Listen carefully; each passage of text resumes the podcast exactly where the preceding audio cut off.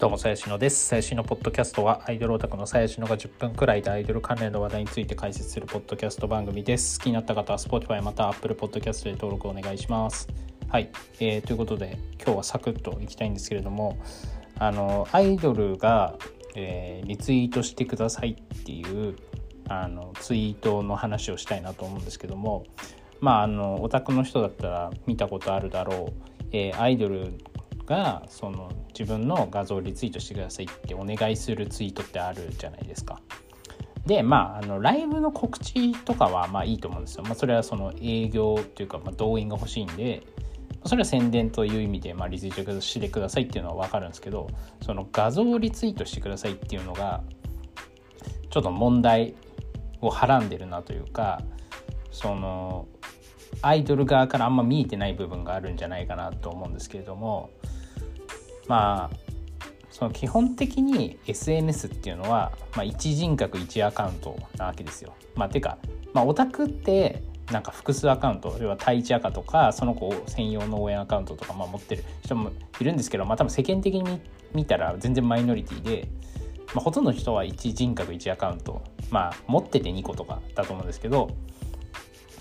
でまあ応援アカウントが、まあ、そのまるまるちゃん応援アカウントみたいなツイッターアカウントでであれば別にリツイートすることは何のためらいもなくできると思うんですよ。まあ、それが応援っていう意味になるので。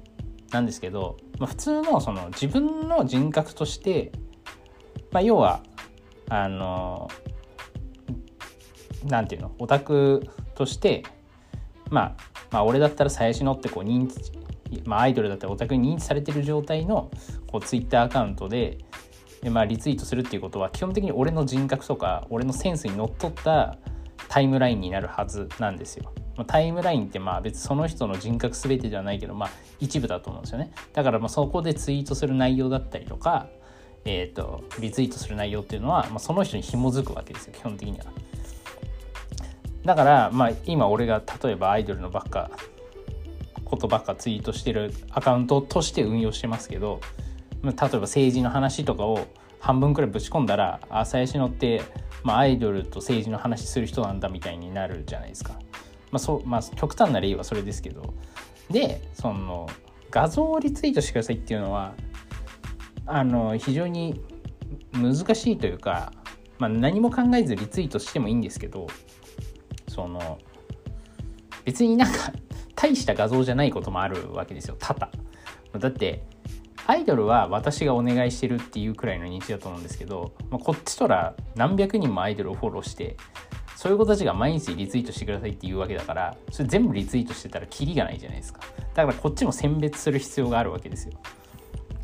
でまあそうなった時にじゃあどういう画像だったらリツイートしたくなるのかっていうのを、まあ、ちょっとは考えた方がいいなってまあ偉そうですけど思うんですよね。その別になんかマジで普通の写真を載せたところで、まあ、オタクって別にリツイートするメリットなんもないんですよ。で基本的にやっぱリツイートさせるには何かしらメリットがないと人はしないかなと思ってまして。まあね企業とかだったらなんかこれリツイートしたらこれプレゼントするよみたいな。まあ運営とかでもこれリツイートとフォローしたらなんか得点券あげるよとか。まあアイドルでもまあリツイートしたらリツイートとフォローしたらリプ編するよとかまあまあそういうねあのメリットがあればますると思うんですけど、まあ、基本的にはあんましないと。なった時にじゃあどういう画像なリツイートしたくなるかっていうのを、まあ、考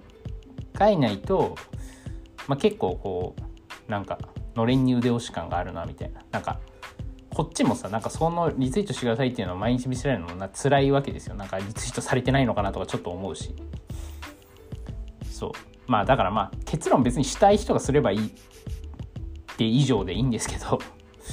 何ですかね。なんかあんまみんなそんな考えてないだろうなって思うことが多いのであのはい。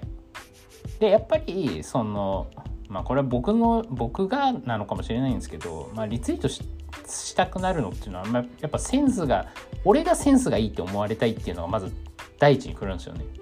その第一にというかまあ潜在的に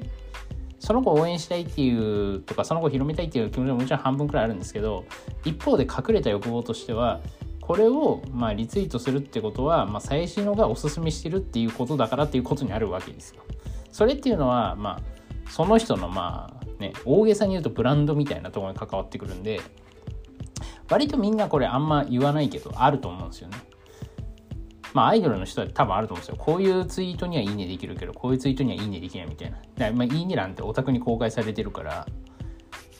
変なツイートにいいねし、本当はしたいけど、いいねできないみたいな多分あると思うんですけど、オタクも全く一緒でああるんですよ、多分それは。なんかで、まあリツイートなんてよりそれが表立ってるわけなんで、やっぱオタクがリツイートしてセンスいいって思われるような画像をアイドルはツイートしなきゃいけなくてだからまあまあめちゃめちゃこう卑近な例で言うと、まあ、水着画像とかになっちゃうんですけどまあそれはねまあ僕の場合ですけど、まあ、やっぱりその普段見えてないものが見れるっていうのはこれは価値があるわけなんで、まあ、リツイートしたしたくなるしすることによって普段ねまあそのアイドルなんて基本別に私服着てたら別にそんなそんなにねその橋本環奈ちゃんみたいな子じゃない限りまあ目につかないわけじゃないですか。当たり前だけど。だからまあそれ水着とかちょっとセクシーな衣装とか、まあ、あと動画とかね。可愛いこと言ってるとか、まあ、そういうのだったら、まあ、リツイートしたくなるんでまあねあの別にこれは全然水着をツイートしろとか露出の多い服をツイートしろっていうことが言いたいのではなくて、まあ、そういう何かしらこうメリットのあるあの画像リツイートあ画像をツイートしないと自然とリツイートされないよっていう、はい、話です。はい今日は以上です。